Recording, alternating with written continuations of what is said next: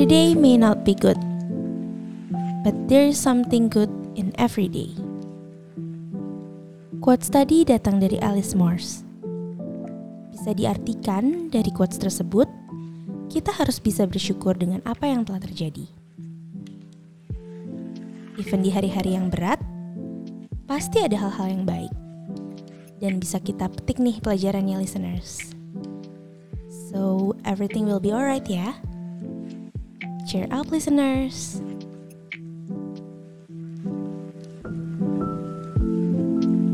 thank you